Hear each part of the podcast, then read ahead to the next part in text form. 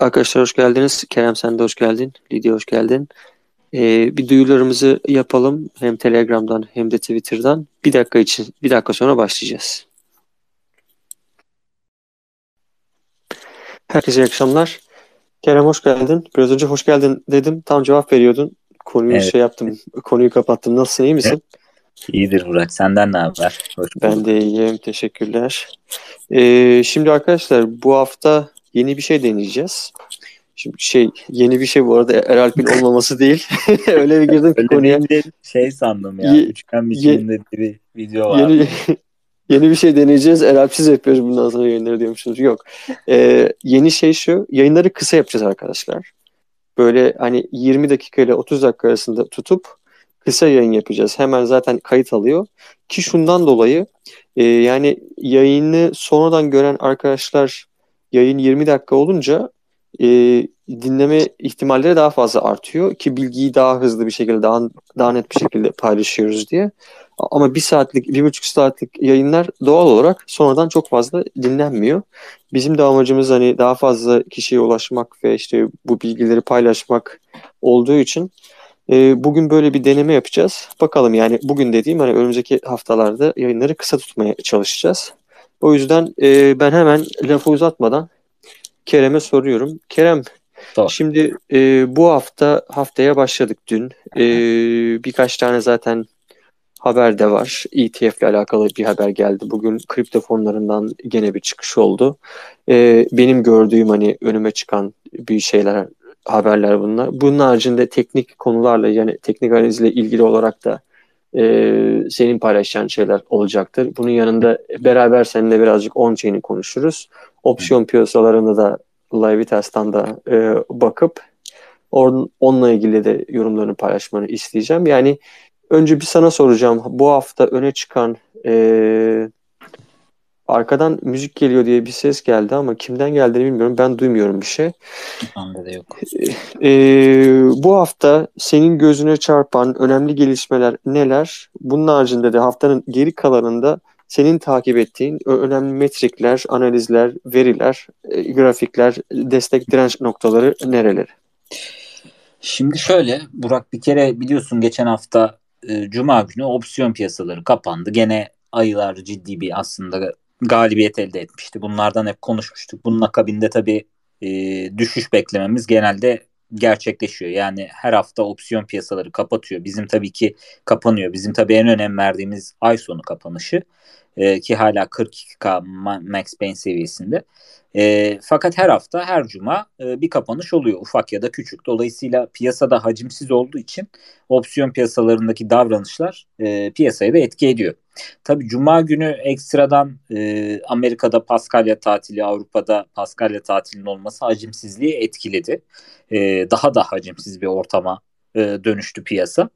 E, fakat e, tabii şeyin dönüşü e, piyasadan dönüşte yani benim e, gördüklerim şöyle. E, bir kere hafta sonunda oldukça e, sağlam bir şekilde bir shortlama olmuş. E, 40K seviyesinde hep aynı bölgelerde takıldığı için tabii insanlar da hep aynı bölgelerden shortlamaları da pozisyonlarını almışlar genel itibariyle. Pazartesi e, açıldıktan sonra piyasalar e, tabii Amerika'da Nasdaq'ın da kötü, kötü açılmaması en azından iyi açması aşağı yukarı aynı seviyelerde kapatmış olsa bile e, kriptoda bir short likidasyonunu etkiledi. E, sonrasında da gelen bir yükseliş oldu. Yani short likidasyonuyla bir e, gazı aldı piyasa. E, şu anda da ilerliyor. E, fakat ilerlerken tabii dikkat etmemiz gereken şeyler var. E, çünkü çok önemli dirençlerin altındayız. Yani e, 100 günlük hareketli, 6 günlük hareketli orta, 50 günlük hareketli ortalama, 111 günlük DMA dediğim benim uzun süredir bahsettiğim e, 6 e, kötü, üstü bambaşka senaryolar olan e, bir hareketli ortalama geçmiş e, döngülere ya da tarihsel incelemelere baktığımızda. Dolayısıyla şu anda da orayı test ediyoruz. Yani oldukça aslında normal bir davranış e, var şu an piyasada. Fakat şeyi çok net söyleyebilirim. Yani Nasdaq neredeyse %100 takip ediyoruz.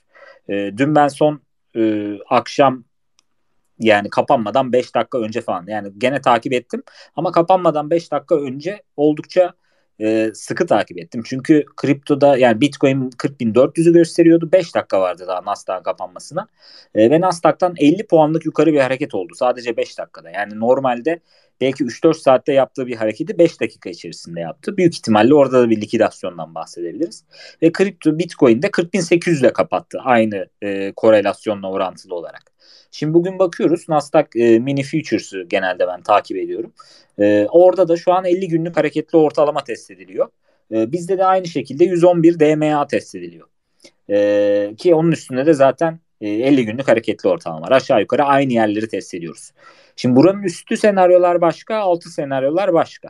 Ama e, düşünmemiz gereken şu. E, tamam diyelim ki geçtik. E, işte 42'nin üstüne attık. 42 benim için çok önemli.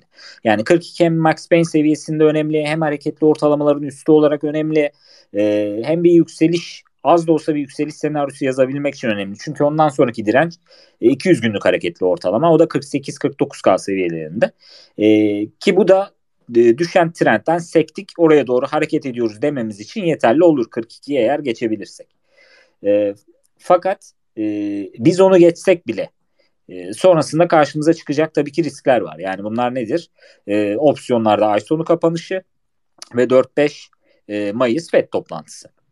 Yani dolayısıyla benim buradan böyle e, uçarız kaçarız gibi bir beklentim yok.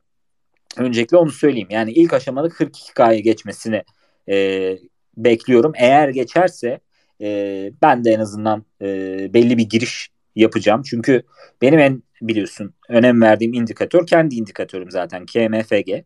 E, o da şu an 20 yani korku ve al bölgesinde. E, 20 seviyesinde.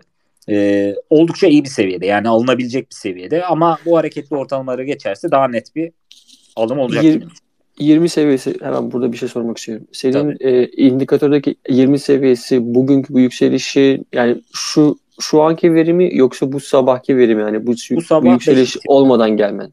Tamam. Bu sabah 5 itibariyle gelen veri. Ama Hı. bugün de bakarsam hani ben verileri sonuçta takip ediyorum. Çok ciddi bir değişiklik olmamış olması lazım.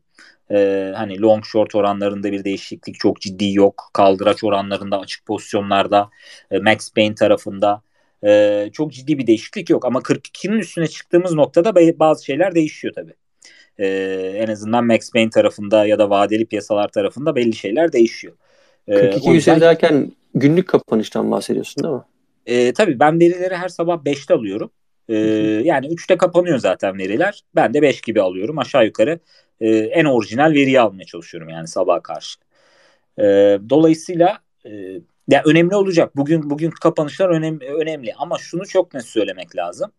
Piyasa tamamıyla Nasdaq'ı takip ediyor. Yani ben piyasada başka ciddi anlamda net bir hareket hani e, on-chain tarafından gelen e, ya da hani büyük yatırımcılarda cüzdan tarafında çok ciddi hareketler vesaire hani bunlar yok. Hani bu alım nereden geldi vesaire derseniz ben benim tamamen yorumum short likidasyonu oldu.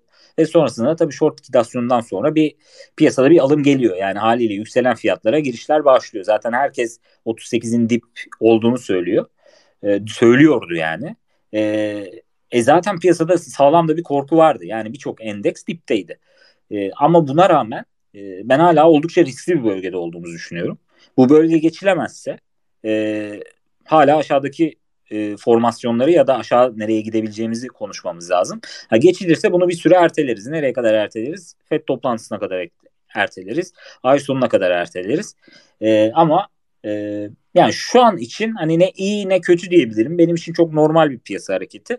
Ama girilebilecek seviyelere yaklaşıyoruz. Yani 42 seviyesinden sonra alınıp 48'e kadar kar e, yapma, al sat yapacak birileri düşünüyorsa tabii ki alım yapabilir. Tabii benim burada konuştuğum kısa ve orta vadeli yatırımcı için yani burada trade bekleyen ya da %100 altcoin'de bulunup işte ben ne zaman çıkabilirim acaba'yı mı düşünüyor ya da e, işte buradan nereye gider benim elimdeki altcoin onu düşünüyor olabilir. E, onlar için konuşuyorum. Yoksa yani uzun vadeli düşünüyorsanız vesaire gibi bir konuşma yapmıyorum. Uzun vadeli düşünüyorsanız tabii ki 40K seviyesi oldukça iyi bir seviye. 35 ondan iyi, 30 ondan iyi. Yani e, buralar hep uzun vadede değerli olacak seviyeler. Dolayısıyla da e, uzun vadeli yatırımcı için 2, 3, 4 sene, 5 sene düşünecek için bu yorumları yapmıyorum. Ama kısa vadede bazı şeyleri önemseyen insanlar için tabii bunları söylüyorum Burak. Tamamdır. Zaten bir de şeye baktım şu anda hani günlük kapanışlara baktığımızda 35 binin altında hiç kapanmamış yani son dönemden bahsediyorum. Hı hı. Hı. Ee, yani şeyden beri Temmuz'dan beri geçen sene yani bu son düşüş olmuştu ya bu e, Kas, e, Ocak'ta. O zaman da bile yani 4 saatlikte 1 saatlikte baktığınızda çok daha aşağıda kapanmış oluyor iğne atmış ama şu an bakıyorum ben mesela 35 binin altında kapanmamış. Yani şöyle söyleyeyim, şunu söylemek istiyorum. Yani iki gün önce biz dün hatta 38 bindeydik yani. Yani bizim zaten son şöyle söyleyeyim son e, yani ne kadar oluyor işte 10 aydır biz 35 binin altında hiç kapatmamışız. Biz biz dün 38 bindeydik. Evet. Yani e, bu resme böyle bakınca birazcık ben de şey yani böyle bakmıyorum normalde. Sen konuşurken baktım hem günlük hem 4 saatlikte e, bayağı dipteyiz aslında baktığımızda. Tabii, tabii, yani 38 binden işte 35 bine inmesi çok fazla bir şey değiştirmeyecek. Yani şeye baktığımızda 10 aylık bir resme baktığımızda ondan bahsediyorum. Çünkü 69 binden inmişiz 38'e. Dün oradan 35'e inmesi mesela işte o senin söylediğin büyük bir ihtimal senin e, kork, e, endeksi de bir şey olarak ciddi olarak etkileyecek bir şeydir 35. Hı hı. Ama e, altı üstü 3000 dolar üzerindeydik yani dün. Şu anda işte bir 2000 dolar daha üzerindeyiz.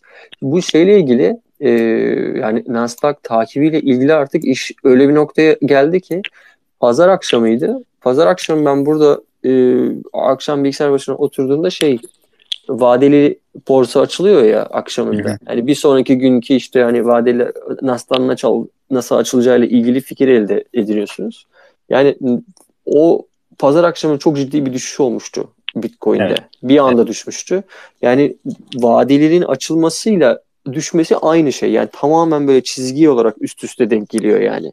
Hani Nasdaq vadesi açılır açılmaz yüzde bir buçuk sanırım hani düşüşle kırmızı açıldı açılır. Açılır açılmaz Bitcoin'de hemen şey oldu. Hani sen hani şey gibi hani neredesin abi elinden tutayım işte aşağı orada mısın oraya gitti hemen elinden tuttu. Aynı noktada ilerlemeye devam ettiler ki bugün de zaten e, küçük bir rally yapıyor ABD'deki borsalar söylediğim gibi.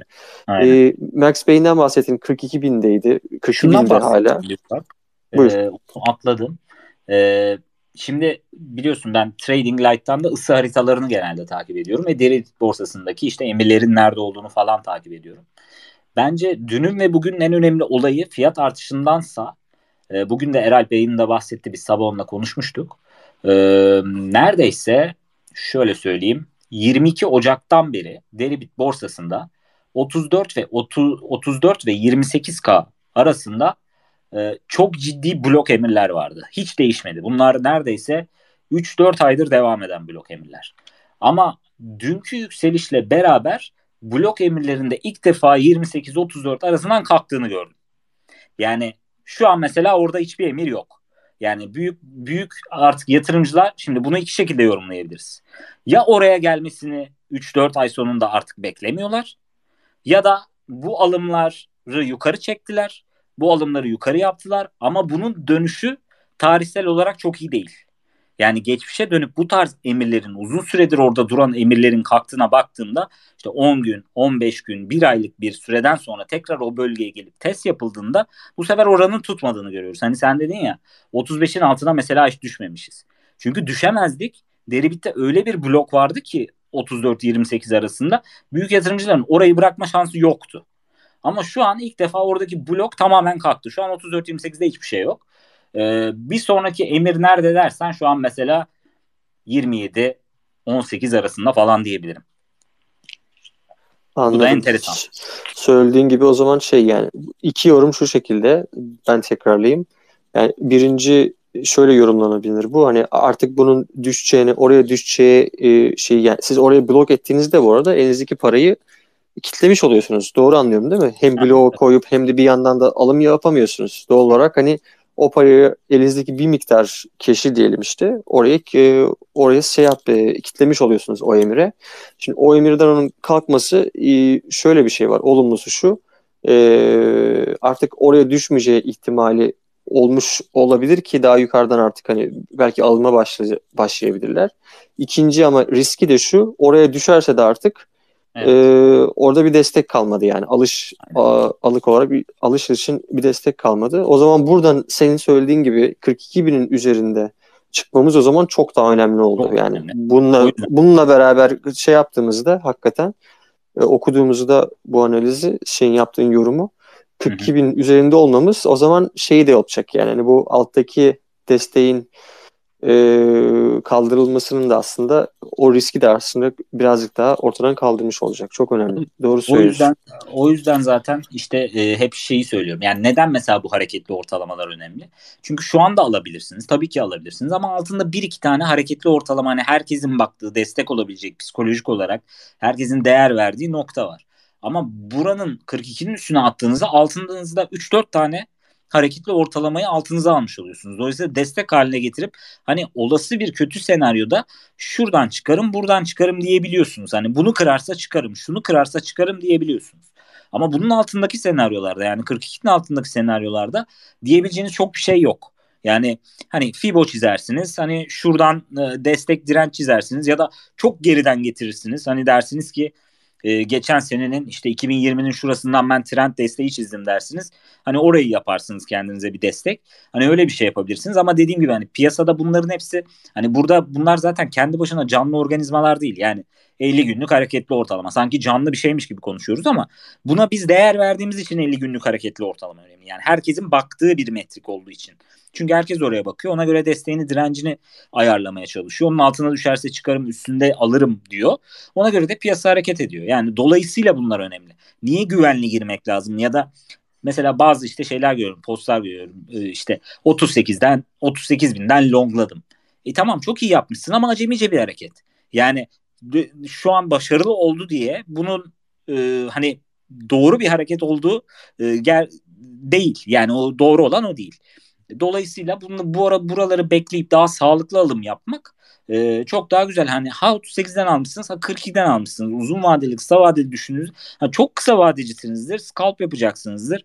Ben senin için çok önemlidir orası. Tabii ki yani o zaman sen zaten riski seven bir yatırımcısındır. Ona göre ilerlersin ama bizim kovaladığımız şey daha randımanlı bir e, yükseliş yakalayabilir miyiz? Hani girdiğimizde en azından bir %20 %30 kar marjımız olsun e, gibi bir düşünceyle hareket ettiğimiz için buraları önemsiyoruz. Yoksa çok da önemli değil yani. Aynen. Ben de zaten o şey konusunda hani hani trade yapmasam da şey konusu her zaman oluyor. Ee, düştüğünde mesela işte daha ne kadar düşecek korkusu oluyor. Orada ben hep şeye bakıyorum yani. Günlük kapanışı bekliyorum. Çünkü evet. günlük kapanışı beklemiyor olsam mesela son işte Ocak'tan beri baktığımızda 1, 2, 3, 4 defa mesela 35'in altında altına inmiş bir ara hatta şeyi görmüş 33'ü gördük 33.100 falan. Ama mesela ben bir günlük kapanışı bekleyeyim diye bakarsan eğer 35'in altında daha hiç kapatmamış yani aylardır 10 aydır 10 aydır bahsediyoruz yani. Ee, öyle baktığımızda yani 33'leri indiğinde herkes 28'leri konuşuyordu biliyorsun. Hemen hemen oraya da inecek diye. Ama bir günlük bir kapatsın bakalım. Zaten en kötü oraya iğne atar öncesinde oraya da ineceksin. Bir de zaten o dönemde Ocak'ta da şeyi dinlediğimi hatırlıyorum. Kim söylemişti yani nerede okuduğumu hatırlamıyorum da. Yani bu 35 33'e işte indiğinde bu aşağıdan hani o klasik yani 27 28'den hani alım yani emirleri giriliyor ya oraya işte inerse oradan alırım diye. Şimdi bu zaten trade yapanlar da şeyi herkes yapıyordur. Mesela 38 binde mesela herkes görüyor. Hani pardon 28 binde görüyor. Ya o oraya inmesin de ben 28 bin 100 koyayım yazayım evet. diyorsun. 100, o run up deniyor galiba buna değil mi? İşte 28 bin öbürü onu görüyor işte 150 yazıyor.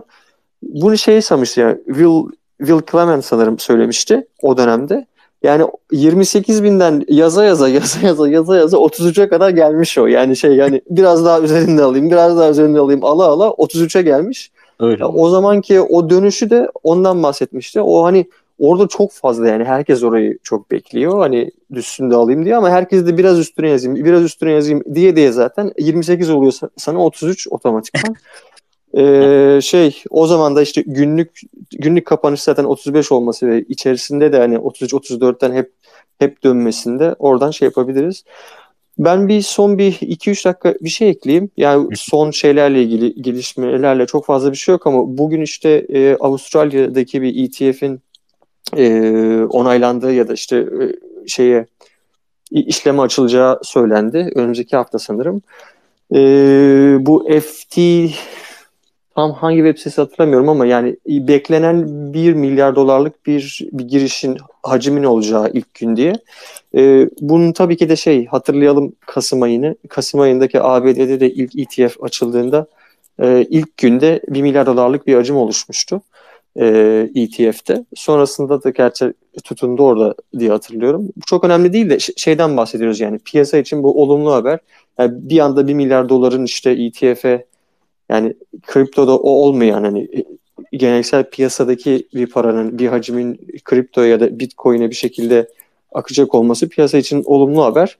Ama bugünkü bu yükselişin ben bununla alakalı olduğunu değil, senin de söylediğin gibi Nasdaq'ta korelasyondan kaynaklı olduğunu düşünüyorum ama bu bu ETF bu arada garip bir ETF.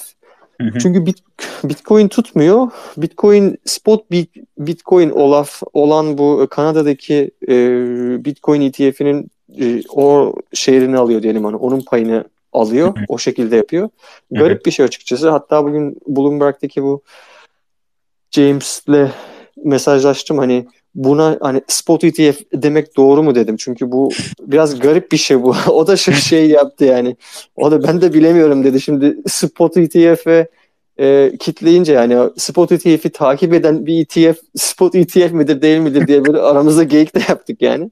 E, yani teknik olarak söylemek yanlış bunun spot evet. olduğu. Çünkü e, Bitcoin yani alıp da e, karşılığında Bitcoin tutmuyor. Karşılığında spot Bitcoin tutan ETF'i tutuyor diyelim öyle söyleyelim. Fonun fonu oldu yani. Rock önemli değil ama. önemli değil ama önemli olan vadeli olmaması. Ee, yani Bitcoin fiyatını takip edecek bir ETF olması. Bu da yatırımcılar için olumlu bir şey. Yani benzer bir şey Amerika'da olsa da mesela olumlu bir şey olur. Çünkü vadeli hakikaten bir şey değil hani. Vadeli Bitcoin ETF'i tercih edilen kurumların tercih edebileceği hani tercih ettiği evet. bir şey değil. Ee, bu tarz mesela ara yollar da Amerika'da olabilirse çok daha iyi olur diye tahmin ediyorum. Çünkü birçok insan bekliyor bu şey yani. Bitcoin fiyatını birebir Pardon? Deniyorlardı. Deniyorlardı belki. Burak orada işe yararsa belki Amerika'da sıradadır. Olabilir. Yani Amerika'da bunun karşılığıyla ilgili herhangi bir yazı, bir analiz hiç görmedim. Ee, garip bir şey çünkü hakikaten. Hani bunun ol, olması da biraz açıkçası. Yani Avustralya'daki SEC'ye, SEC'nin şeyiyle alakalı bu. Ee, Amerika'da ben açıkçası olacağını zannetmiyorum ama hani belki bir belki bir arayolunu bulurlar. Ama ona da gerek yok. Oraya gelirse iş artık Spotify'ı da onaylarlar artık. Çünkü çok saçma olur o zaman da yani. ee, Spotify harici her şeyi onaylıyorlar gibi. Yani Spotify dememek için her şeyi yapmış olurlar. Yani Spotify gerçekten arkadaşlar potansiyeli çok yüksek. Çünkü hakikaten yani e, bu yatırım fonlarındaki çok ciddi bir para var orada. E, emeklilik fonlarında çok ciddi bir para var ve o para şeye kayamıyor bir türlü Bitcoin'e kayması için geleneksel sistem içerisinde kalması gerekiyor. ETF de ona şey veriyor hani olanak sağlıyor. Vadeli ETF sadece işte hükümetin işte Bitcoin'i yasaklamayacağına dair bir güvence sağladı açıkçası. E, çünkü resmi olarak tanıdı Bitcoin'i. Bir varlık olarak, MT olarak tanıdı. Bir yatırım fonu var vadeli ETF'de olsa. Ama e, spot ETF'in etkisinin ben çok daha olumlu olacağını düşünüyorum. James'le de zaten konuştuğumuzda ki onlara paylaşmıştı. Onun şeyini paylaşmıştım ben 2-3 hafta önce. E, 2023'te bekliyorlar e, ilk 6 ayında spot ETF'in onaylanmasını. E, Bloomberg'in şeyi bu görüşü orada çalıştığı için doğal olarak hani onu bekleyeceğiz bakalım. Hani daha vakti var gibi gözüküyor. Ee, bunun haricinde başka benim gözüme şey çarpan bir şey yok. Ha, buyur. Ee, işte halving ile ilgili bir şeyler paylaşmışsın. Onun altına soranlar oldu. İstiyorsan burada evet, bir evet. anlat. Yani evet ben halving'i bu sabah paylaştım ortasındayız diye. Bitcoin ondan sonra arttı diye mesajlar gelmiş bana. o şey arkadaşlar şimdi 4 yılda bir Bitcoin'in bu ödülü yarılanıyor ya. Yani ben şeyi hani halving'i bu dört, e, Bitcoin'de bu 4 yıllık bu ayı boğa sezonu diye yani tanımlanan bir şey var. E, ben açıkçası hani halving'in halving'in hangi şeyinde olduğumuzu neresinde olduğumuzu çok şey almıyordum. Bilmiyordum. E, ta, e, bilmiyordum diyeyim. Hani bilmiyordum dediğim hani e, farkında değildim. O görseli görünce hoşuma gitti tam böyle ortasında olduğumuzun. E, yani halving dediğimiz şey Bitcoin'in bu enflasyonun diyelim en basit harici tanımıyla 4 yılda bir yarılanıyor enflasyonu. 2 e, yıl sonra işte bu enflasyon tekrar yarılanacak. Yani Bitcoin arzı yarıya düşecek. E, bu tabii ki de hani arz arz arz düşüyor. E, talep de aynı olursa doğal olarak fiyat artar deyip böyle e, kaba bir şey söyleyeceğim ama yani tabii ki de bu fiyatı etkileyen çok fazla şey var. Ama ben sadece hani bu uzun vadeli baktığımızda Bitcoin'in işte e, arzıyla a, alakalı o o 4 yıllık e, herkesin bildiği işte 4 yıllık bu bu sürecin ortasında olduğumuzun e, altını çizmek istedim. Onun haricinde çok fazla bir şey yok. Hani herhangi bir şekilde hani e, çok da fazla bir şey ifade etmiyor sadece. Ben ortasında oldum. Sen söyle. Bilgi ekleyeyim. Ee, şimdi halving döngüleri en azından tarihsel olarak söylediğimizde halving döngüleri genelde geçmişte bizim e, halvingin bir, bir buçuk iki senesi aşağı yukarı boğa olarak geçiyordu. E, ve sonraki iki iki buçuk senesi e, biraz daha ayı sezonu olarak ya da hareketsiz sezon diyebileceğimiz sezonlardı. Tabii ki bu döngüler de değişebilir. Şu an mesela e, yani şu an uzatılmış bir döngü yaşıyoruz. Yani haliyle yaşıyoruz. Çünkü adaptasyonu artıyor. İşte bahsettiğimiz kurumsal yatırımcılar geliyor. Fiyat daha stabil hale geliyor ve benzeri şeyler.